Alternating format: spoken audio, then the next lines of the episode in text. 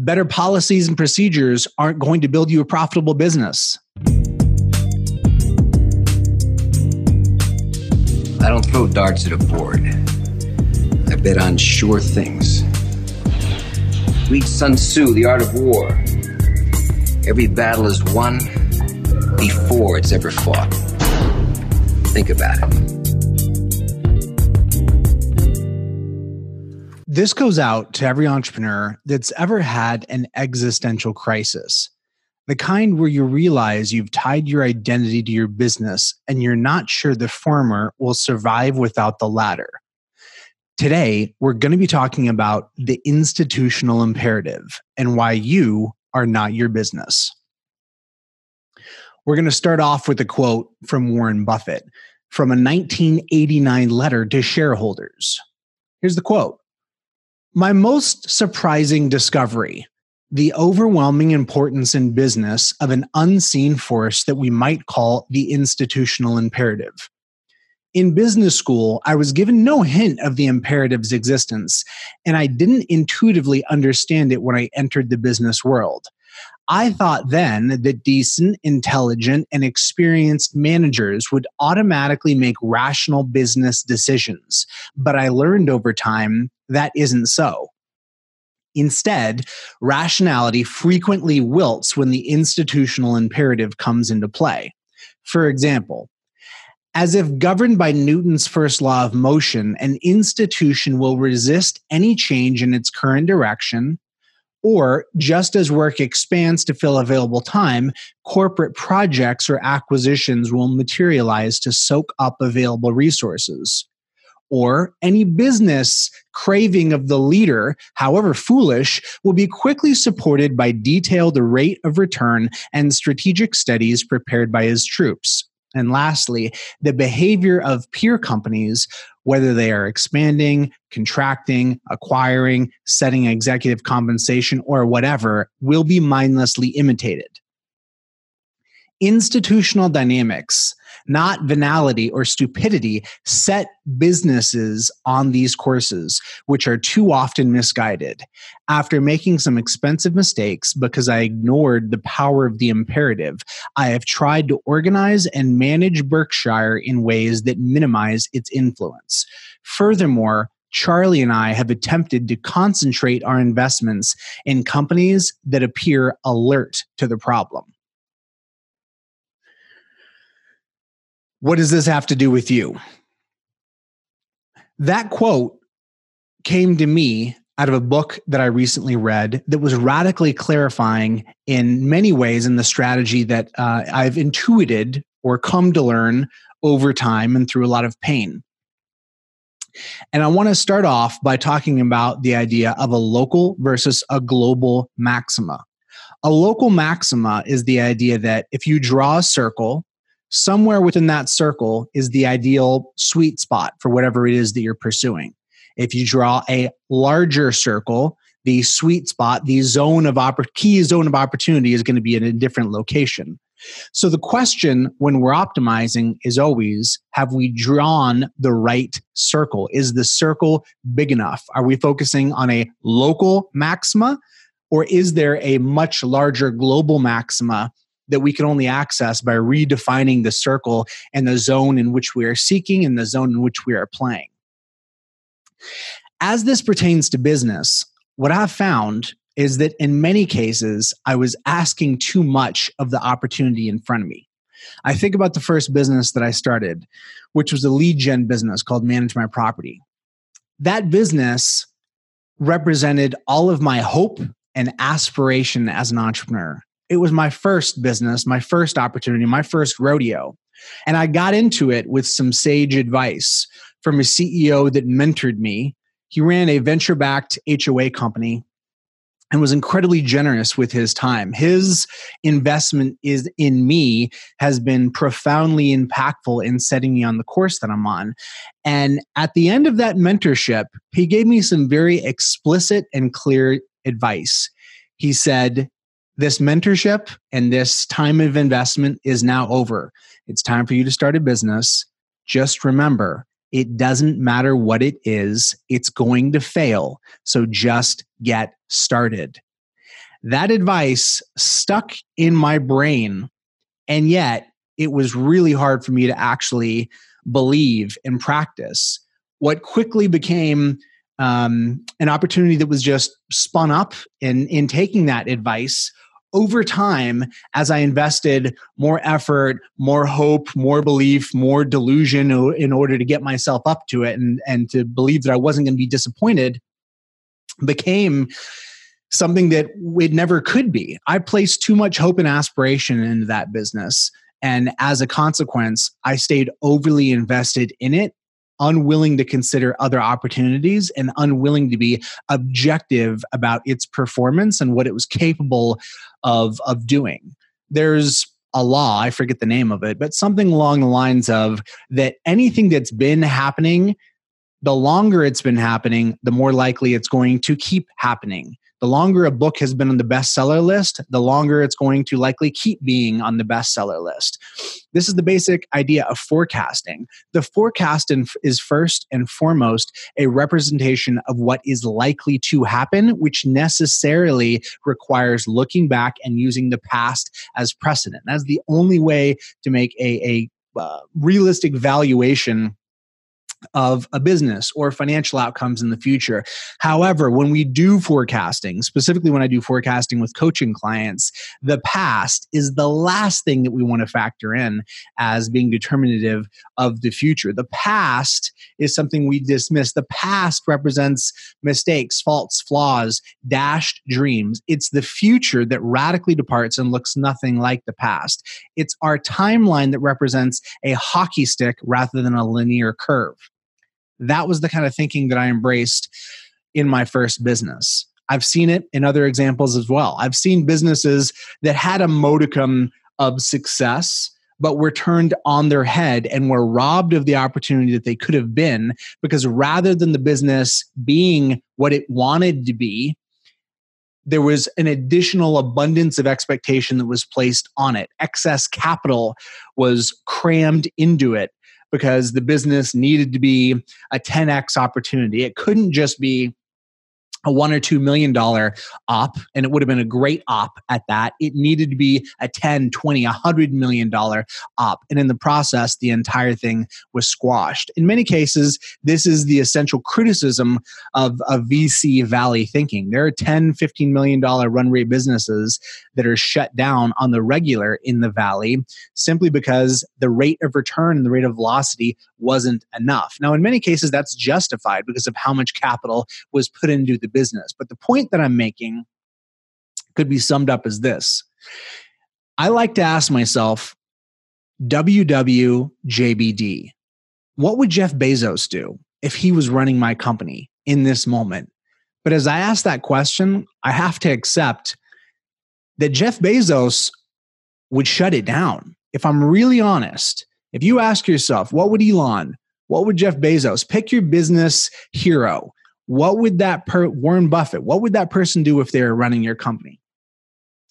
With a, a sufficient level of aspiration, the only rational decision is to shut it down or to radically pivot it into something else. The local maxima of the current opportunity is not sufficient to reward a certain level of aspiration. That's clarifying to me. That was a really helpful thought. What I find in general is that you get what you're looking for in life and in business. I had a business coach at one point that asked me when we're talking about a problem and working through solutions, and he's kind of chunking it down, trying to help me work through it. At one point, I was getting stuck on some particular minutia of how to execute a given opportunity. I really don't even remember what it was, but he asked me, what percentage of the outcome that was going to come from my efforts was a function of intention and what percentage of it was a function of mechanics. My intention, for example, could be to build a $10 million business within the next three years. The mechanics are what we're going to sell, what market we're going to launch to, the pricing, the structure, the org chart, etc. And in that moment when I first encountered that question, my mind's natural bent was that the vast majority of it was going to be mechanics. I had been working with him for a minute, so I could kind of see where he was leading. I, I don't remember what I what I answered, but it was something along the lines of a 50-50. And in sitting with that question, what's become clear to me over time is that it's 100% intention and 0% mechanics. The mechanics will show up, the mechanics will figure themselves out. It's the intention that drives the mechanics. And what I'm here to tell you is that the opportunity that you are currently are involved in may or may not be in line with the actual expectations that you have for yourself, for your life, for your family, and for your future. That's just common sense. Some of us are pursuing grade A opportunities, tier one. Some of us have, have B level opportunities, C level opportunities. We're always going to see them in light of what we want. And in many cases, it's that objectivity that's simply lacking. You could say this another way. You could say that better policies and procedures aren't going to build you a profitable business. How about that? Am I dismissing the need for policies, procedures, handbooks, org charts? No, absolutely not. What I am telling you is that those things have nothing to do with profit. You get profit by being focused on profit. You get great service by being focused on great service. You get raving fans by being focused on developing raving fans. You get a rewarding work experience as an entrepreneur and a business owner by, by focusing on that too often in business, it's easy to focus via proxy.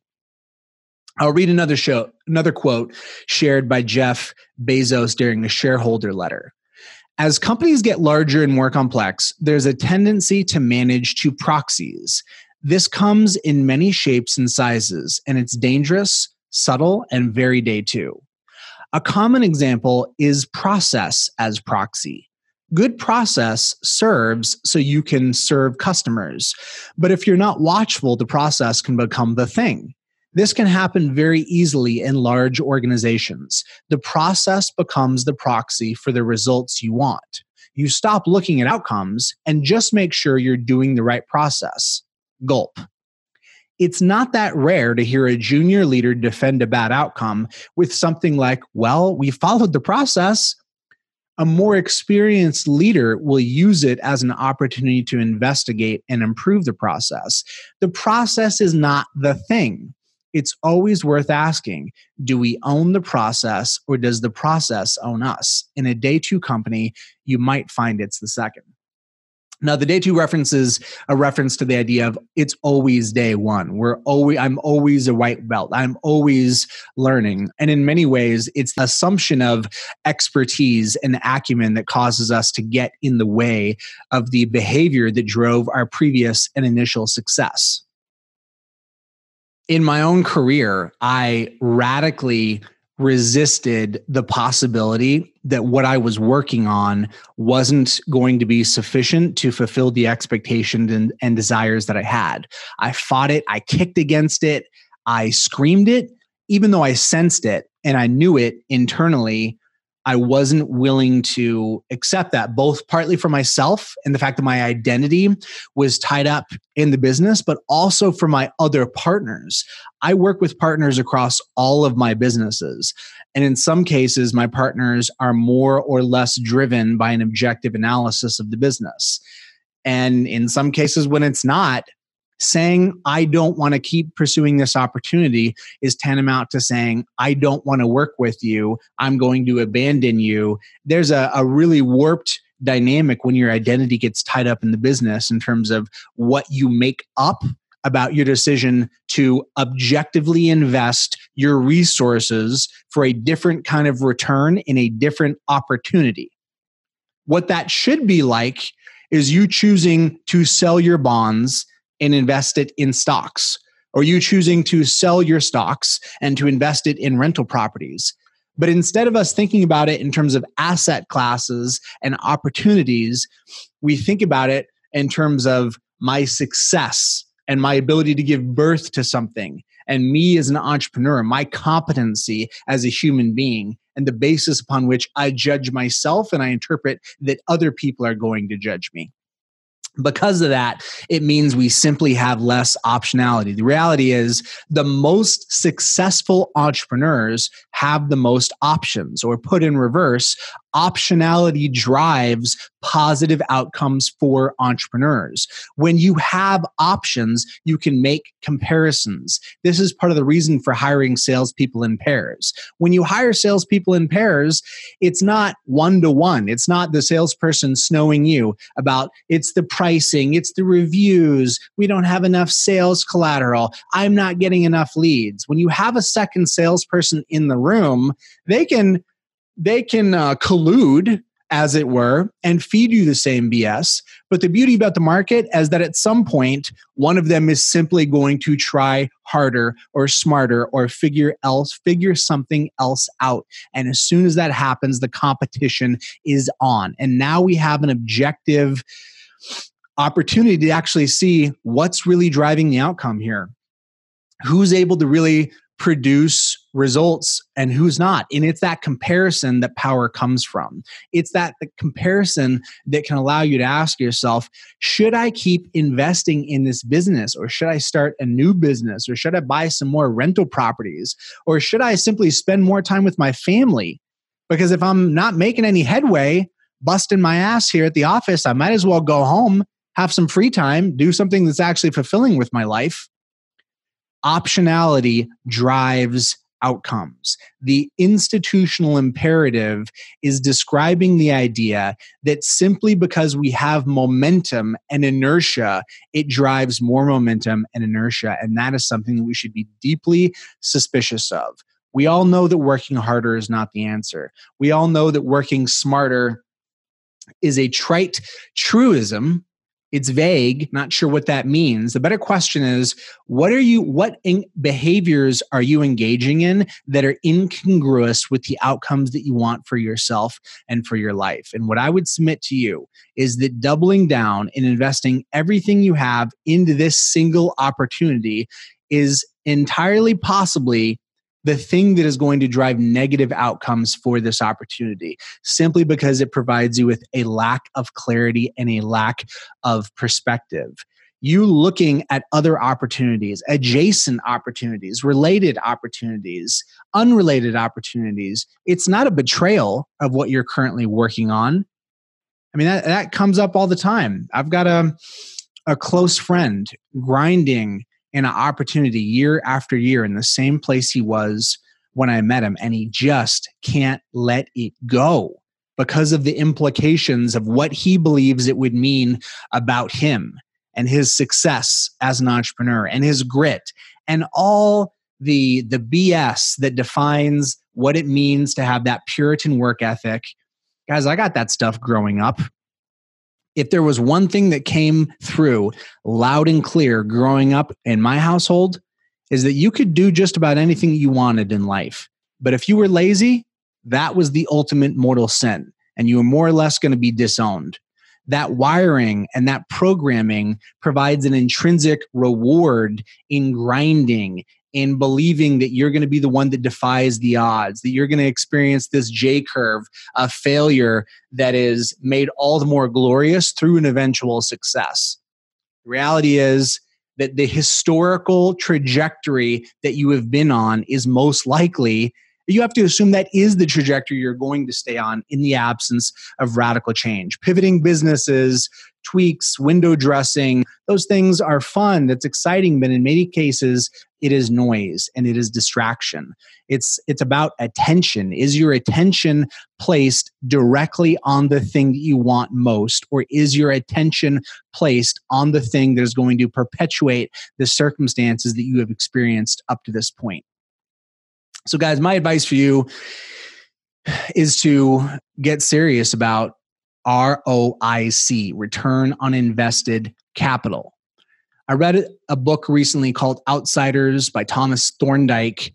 I can't recommend this book enough. It's now in my top five most impactful business books that I've ever read. It was a reminder to me about return on invested capital, which is a concept that Greg Crabtree introduced me to And it was clarifying when Greg first brought it up because it really answered the question of how do I know whether or not I should keep investing more time and effort into my business? And for many of you, and for myself as well, the business isn't necessarily kicking off huge amounts of cash flow. In the book, the book was talking about publicly traded companies, and the book is evaluating the eight greatest CEOs of all time as defined by return on shareholder capital. And these guys are throwing around tens, hundreds, in some case, billions of dollars to invest in other opportunities. Their core asset or their core opportunity is X. And for each of these operators, rather than continue to invest in X, they took an even objective analysis of where capital would best be allocated and were willing to invest in completely unrelated or adjacent opportunities. In some case, that looked like an acquisition, it could look like a con- conglomerate. It doesn't need to be made overly complicated. The point is, as you're listening to this right now, your key asset is time. Where is your time and attention placed. You are an entrepreneur. You are in the one set by definition of the fact that you gave birth and life to this thing. To a non entrepreneur, going from zero to one looks very similar to going from one to two or three to four or five to six. The reality is, the reason it's yours, the reason you're the equity holder is that going from zero to one requires the special skill set of belief, of faith that the future is going to be bright and therefore it's worth taking a gamble. If you have that skill set and that disposition, what I want you to believe and to know is that this isn't your one shot. You have time. If you created this, you can create that you what you need to do is to get real about your level of optimism about the future because that my friends means everything your level of optimism about the future is entirely determinative of your current behavior and you can gauge your optimism about the future by how loosely you're holding what you currently have versus how much gripping there is going on. If you sense that you're gripping, if you sense that it's a grind, if there's a recurring theme of bitching about the same things with no progress, you can know that that's indicative of the fact that there's limited a limited level of optimism that you have about your future and when that happens you know what comes from that when when you think that you've capped out you hold tightly to what you have. You allow ego to come up. That comes up for me a lot. When I see a strong level of ego or presumption of uh, somebody really just thinks that they're they're on top of it to me that's indicative of the fact that they believe that they have run out of growth. I want to be a permanent white belt. I want to grow at a radical rate throughout my entire life and at the end i want to believe that i was still on the early early early side of what was possible. That's what's rewarding to me and i believe that that mindset is incredibly impactful in how you think about your opportunities. So get objective um, get clear about optionality, create new opportunities for yourself, realize that you can do more things than what you're doing right now. Radical change may be the answer. And if radical change isn't the answer, then exiting may be the answer. Someone listening to this podcast right now has a business that could be an incredible opportunity if they would simply let go of the aspirations for the business and let the business run profitably, efficiently, without trying to constantly change, tweak, break, redefine processes, throw in, throw burn money at sales and marketing when they actually have no idea how that works. So get clear about what this current opportunity is capable of place expectations upon it. If you think it's going to grow, if you think that you're in that hockey stick pattern, make the business and the opportunity accountable. Have timelines, have objective um, expectations and measurements about what the business is actually doing for you. But above all, pursue opportunity, pursue optionality, and believe that the future is going to be brighter than the past. That's what I got for you guys today. Hopefully, that is useful. Again, the book is Outsiders by uh, author's last name is Thorndike. Highly recommend it. One other book I'm going to recommend is Making Money is Killing Your Business that's all I got. Talk to you guys next week.